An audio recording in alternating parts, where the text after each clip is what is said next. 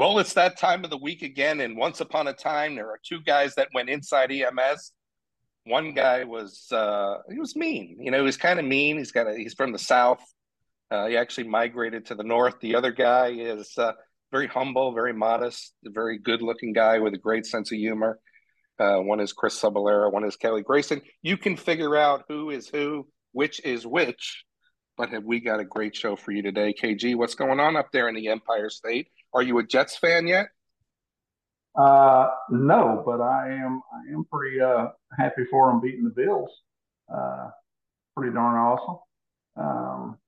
Looks like they're scratching and clawing and doing a heck of a lot better than that other New York team that seems like it's circling the drain. So. No. There's no bad mouthing New York sports teams. It makes no difference who you root for.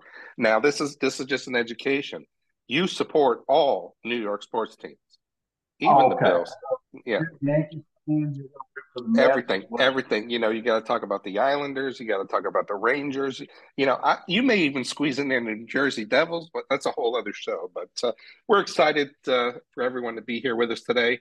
If you're watching us on video, thanks for joining us.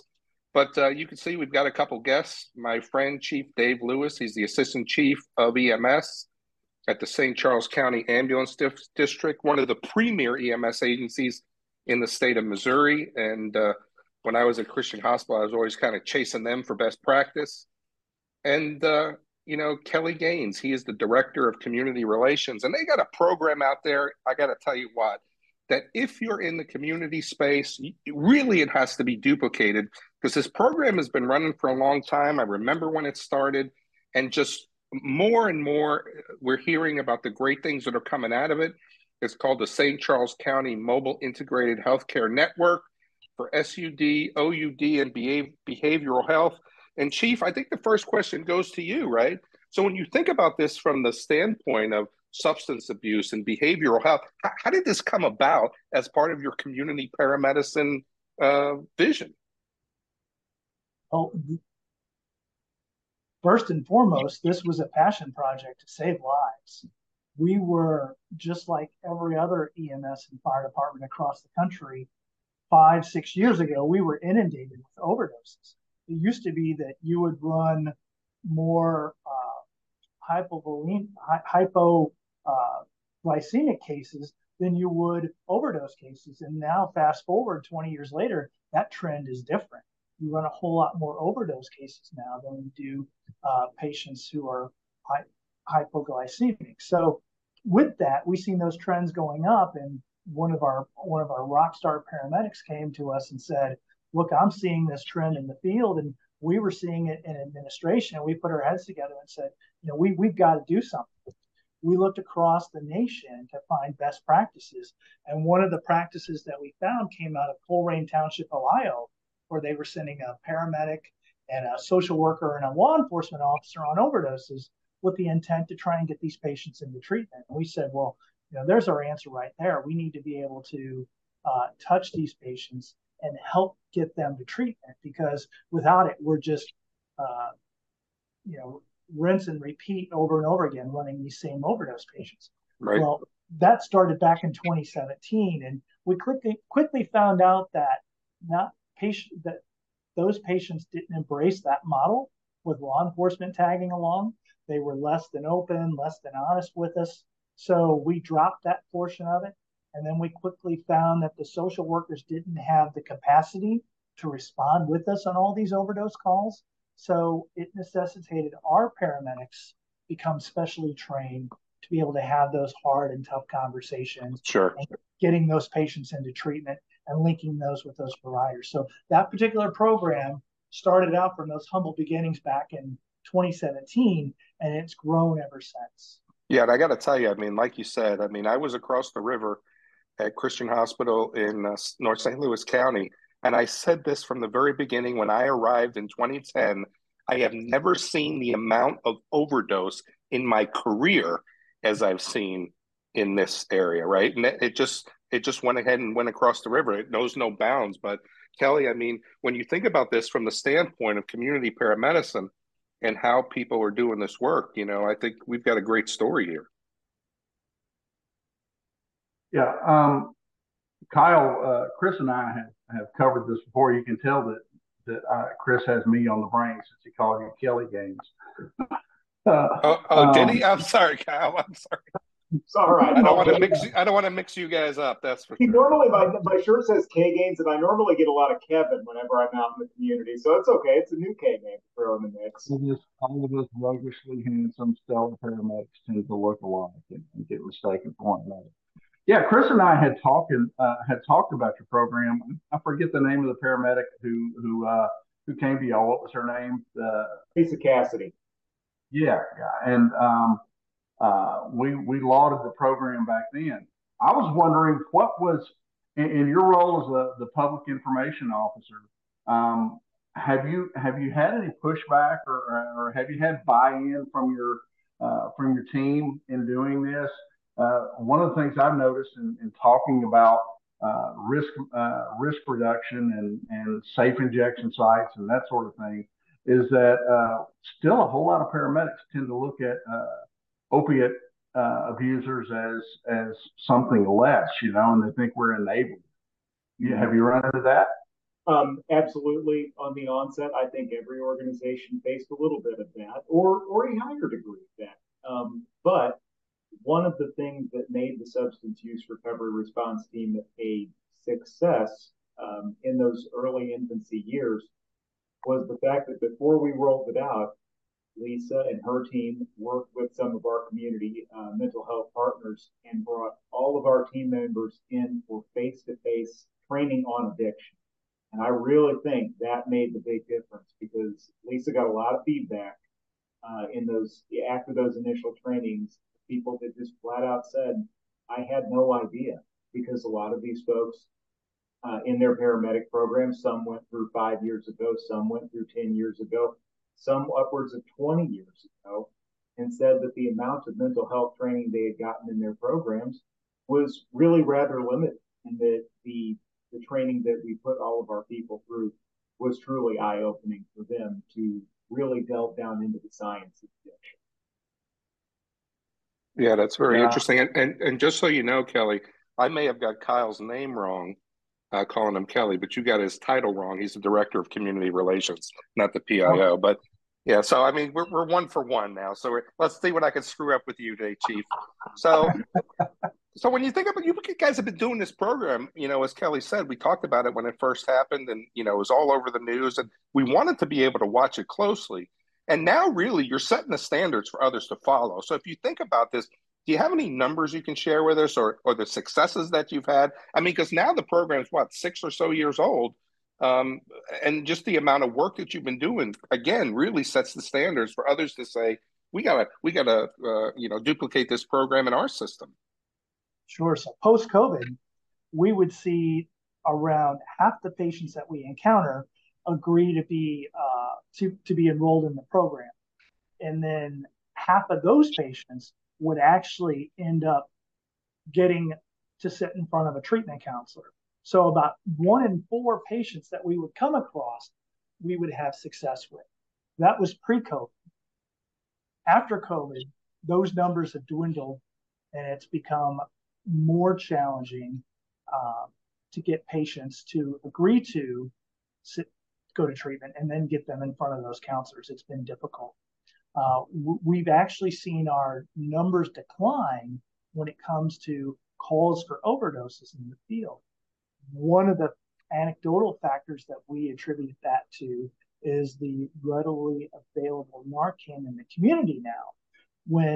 We're one of the distribution sites for public Narcan, and we encourage it. But one of the tenets that come with that is we urge folks to call 911 too, because those patients are going to need medical support and care, not only recovering from their overdose, but thereafter. And our fear is that's the part that's missing when the public uses Narcan and they don't call 911, the patient wakes up and no one hears from them again. So we want to get that word out there that even though that public Narcan is available, you need to engage 911 and get those paramedics going. Otherwise, the opportunity for linking that patient to treatment in the moment is slim. Yeah, and it's really just a, I didn't mean to cut you off, Kyle, but it's really just the team approach to it. We're thinking that a box is going to make a difference. It's not just the box, right? It's the support structure. But I didn't mean to cut you off, Kyle. What were you going to say? Oh, I'm sorry. And I was just going to piggyback onto what Dave said. And honestly, I think there is still a great degree of, even if it's a family unit, if it's a spouse, if it's another loved one, there's still stigma. There's still that embarrassment factor that this is something that someone, a loved one, a family member is struggling with. And I think that's why that 911 call was not being made. They feel like, okay, I administered the Narcan, I did what I needed to do. They've come around.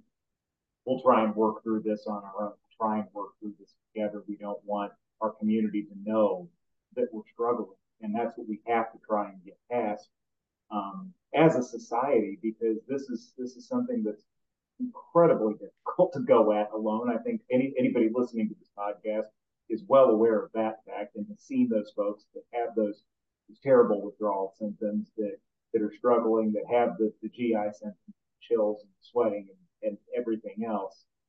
And that's why we say, please activate 911. Let us come. Let us try and provide that support system right at the time of that after successful revival.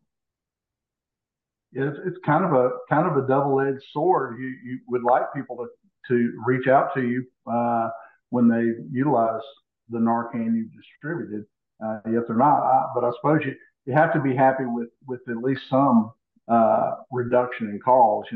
Any progress is good progress. I was wondering, Kyle, is how your mental health and health partners in the hospitals and everything have receive the program? Are they majorly in favor of it? Are they happy with the results?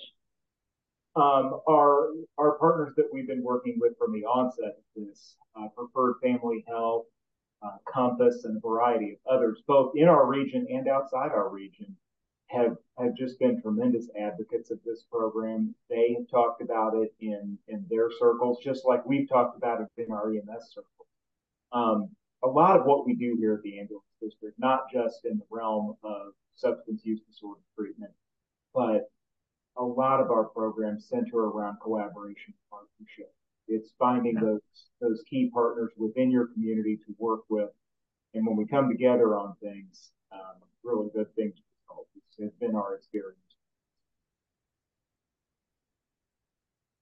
It helps when you come off mute. But one of the things that you also get is you find that a lot of these community partners have resources that aren't being used, right? And that's one of the big components of community paramedicine, is connecting with those community partners, those community programs that we're able to connect our members with, our patients with. But, Chief, one of the things that you talked about was, you try to get people enrolled in the program. And I guess I should have asked this question from the very beginning, maybe just to outline, what does this program entail? I mean, how long is it, or what? How do you guys go about it? So we're telling people that they need to duplicate what you're doing, but we really didn't get to the crux of what the program's about. So the way our current program is structured is a patient overdoses. They call 911. Our 911 paramedics respond. They revive them. And it's there at the scene in that moment that they have the conversation with them that there's opportunities out there to get into treatment. And we're happy to be that helping hand and that link to get those patients into the seats at those treatment centers, into those intake spots, and talking with those counselors. We know all the different resources that are in the area, what they specialize in, what their different niches are, and we can help those patients make those decisions. We found that our success was 1 in 4, and it's dwindled since COVID now. But the biggest gap that we found is the delay in us talking to them on the scene and actually getting them into that treatment center.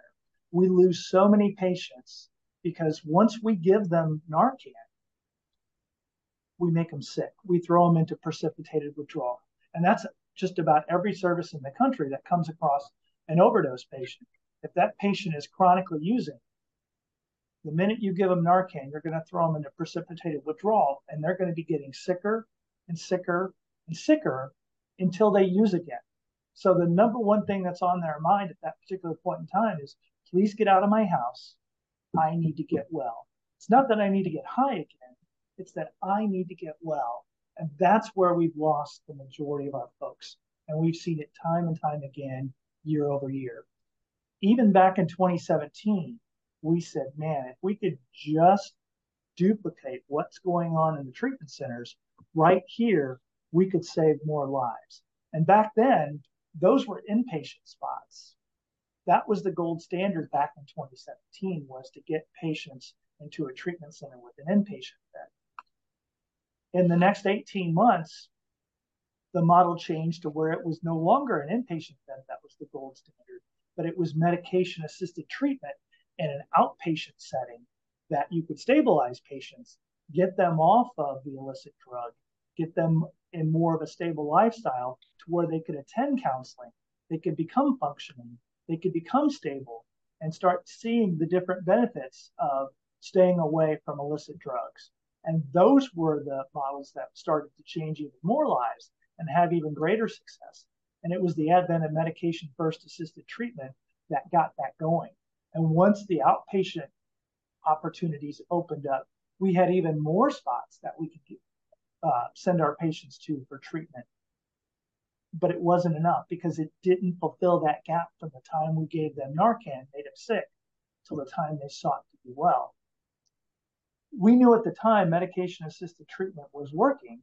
We seen it after the fact, but we were powerless to do anything about it in the moment because of the laws and regulations, some of which dated back to the early 1900s with the Harrison Act, that prevented those kinds of things from happening out in the field by paramedics.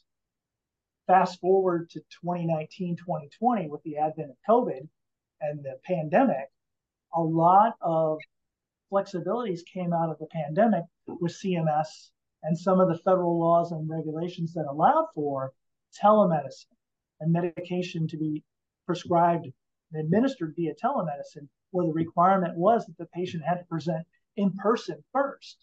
Well, when you start having those kinds of flexibilities, those were the opportunities that we said we could do even better. We could close the gaps in these spaces if given the opportunity. Fix the patient's issue in the moment, stabilize them with medication first, and get them across that hump, whether it's an overnight, or whether it's a 3-day holiday weekend, or whether it's a week long to open up a bed or an outpatient spot in a treatment center. That was what we were targeting, and that's what we've been trying to do since 2017. And with the advent of the COVID flexibilities, we've seen that as our opportunity to really make an impact in the space. It was not only us seeing that opportunity, but other EMS agencies across the country seen it also. Pioneers like California, like New Jersey, they started working in that space before we did here in Missouri and showed great success. And those are the pioneers that we're following now. Dave, you mentioned the Narcan administration causing precipitated withdrawal, and I think a lot of our listeners, a lot of EMS people in general, don't appreciate the fact that opiate addicts, once they're addicted, they're not taking the drug to get high anymore. They're taking it merely to not get sick and not feel the pain. That's right, not feel the pain. So I'll throw this one to Kyle. Now you got this grant, this $1.5 million grant that's going to allow you to administer buprenorphine as medication-assisted addiction treatment. Tell us how that works. I'm actually going to kick that one over to Dave, because that is much more his area of expertise in this arena than mine. Mine's more on the public education side of things. Okay. So, Chief, before you do that, I think Kelly's question is poignant. But one of the things that I think maybe you can throw on top of that is, what made you apply for this grant? First off, we're really trying to look for ways to fund our programs, And, you know, is it hard to do it? There's a lot of people that probably would apply, but if you can kind of hit those 2 points, I think that'd be awesome. Sure. For us in the moment, we knew that we were losing patients because we couldn't stabilize them on the scene. The minute we left, they were going to go seek to get well. We needed to have a way to have a paramedic be able to respond and provide medication-assisted treatment in the field, but not just medication-assisted treatment. One of the things that we've learned, especially with our substance use recovery and response team, that was Lisa's team that led this charge since 2017 with connecting patients to treatment. One of the things that we've learned using that rock star group of folks was the different needs of that particular patient population.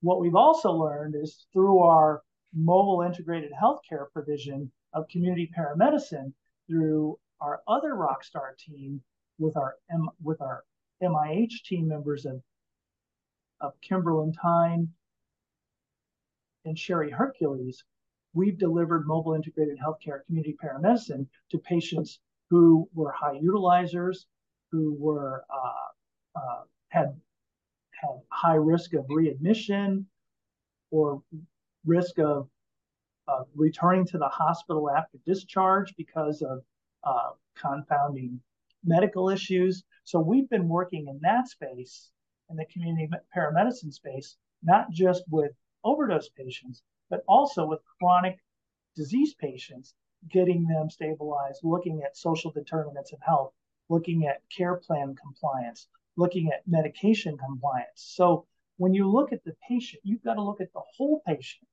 and the services that they need in order to be successful. You can't just look at one part of it. And historically, we've all been siloed and we've looked at one part of it.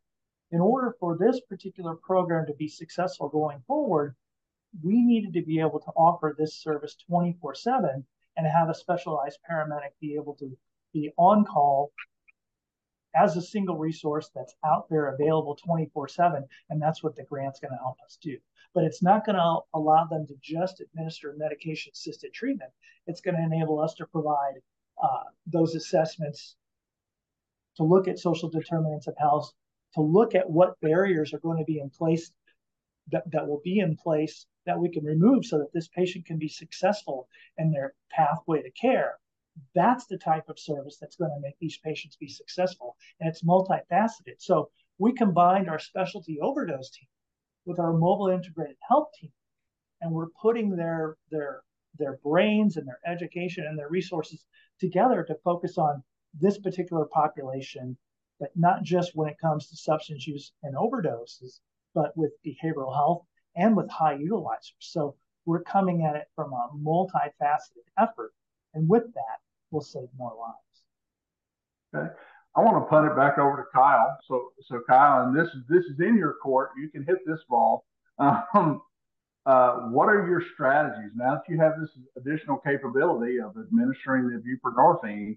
How are you getting the message out to those users who may have been reluctant to call you in the past? What's your approach to that?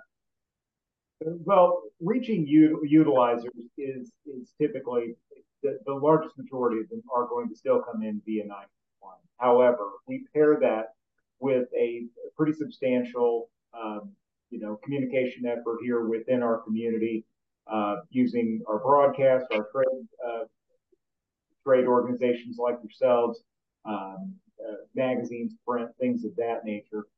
But it's also grassroots marketing. Getting in front of groups in our community, which is something that we've done via the substance use recovery response team basically since its inception. It really, even before our forays into the realm of treatment referral, we were in the prevention education game. Those discussions with youth audiences talking about, not even once when it comes to heroin, fentanyl, things of that nature. And that conversation has evolved over the years, because when we started this, it was all about, we've still got shirts that say stop heroin on the back of them. And now it's no longer heroin that we're talking about. Then it evolved to heroin laced with fentanyl. Then it was, we were just straight up, now if people are buying fentanyl, actively seeking fentanyl out. Now we've got Xanax and other designer drugs that are being laced with fentanyl. So the conversation continues to evolve that we have with our youth audiences and tackling that prevention angle. We still do some of that prevention discussion with older groups as well, chambers of commerce, Rotary clubs, those your traditional types of audiences that you can get in front of. But we still largely focus the preventative efforts on our youth population and trying to help them understand just how dangerous the game really is. And we do that in collaboration. Again, I speak a lot. It's probably the word I use most frequently around here, our collaboration and partnership. But it really does, it does work. And we do that with our school districts. We do it with the DEA, who's based out of St. Louis. We do it with our local law. We do it with our fire department. And all of us come together for things like our Teen Drug Summit, which is something that's put on, by our CRUSH Coalition, Community Resources United to Stop Heroin. That group formed, again, as the name suggests, back whenever heroin was the big conversation point that we were having. And that group puts on that countywide Teen Drug Summit that sees 500 or so students from 6th through 8th grade coming in, and then they bring that, they carry that water back to their classmates each year. We also work with a couple of school districts individually on, we call them our mini Teen Drug Summits, and those are at junior high buildings throughout the community. Not every school district opts to do that, but several of them do. We are always willing to take on more partners, and it's a lot of work, of course it is, to get into all of those buildings and deliver that message face to face. But there's some conversations that are tough conversations that should be had face to face and not via video, not via something that we just trot out the same curriculum year after year. There's something about hearing it from the paramedics who are seeing the terrible aftermath of this day after day. Yeah, that's very cool. And, Chief, knowing you for as many years as I have, you're very, you share a lot of your stuff. You're very open when people are coming to your place to kind of check out. I mean, you've got a cathedral over there for an EMS department now. I mean, it's a beautiful building. You were kind of the, one of the architects of making that happen. And, you're very good at sharing stuff. So if people want to learn more about this program and maybe try to, have you guys be a mentor as, New Jersey's and so on are doing for you. I mean, is there a way that they can get in touch, or what's the best way they can learn more about this program? Chris, the best way is to email either myself or Kyle directly, and we'll certainly reach back out. We're an open book when it comes to our programs and processes, because it's one thing to be able to save lives in our backyard, but if we can save lives across the state and across the nation, we're all doing what we've been called to do. Yeah. This grant for us has had, there's four different legs to it. The first leg is actually providing care in the field to these patients. The second leg is harm reduction.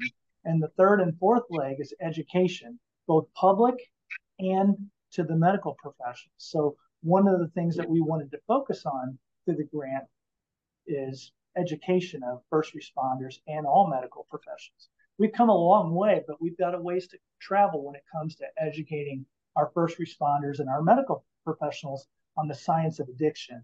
That is, chemical changes in the brain pathways that cause predictable responses that are not controlled by the patient anymore, but become physiological demands their body and brain will work to get outside of what might be considered the reasonable means. By any other name and definition, this is a chronic disease, one where patients can't get well on their own and need professional medical care, treatment, and medication to overcome the degradation of their normal physiological pathways and get them stabilized and in a place where they can get back on track to start to manage themselves, their lives, and their care again. That's what we seek to do. Very cool, man. Chief, you've highlighted what should be a model program for the EMS system around the country, and I applaud you guys for being proactive in caring for your community rather than our traditional reactive after the fact. You guys, listeners, you've heard what we think. You've heard what we brought to you about this program. We'd like to hear what you think. what kind of steps are you taking in your communities to combat the scourge of opiate and substance abuse? We'd love to hear your thoughts at the show at EMS1.com. For myself, co-host Chris Cebollero, Chief David Lewis, and my fellow member of the initial KG Club, Kyle Gaines. We'll catch you guys next week.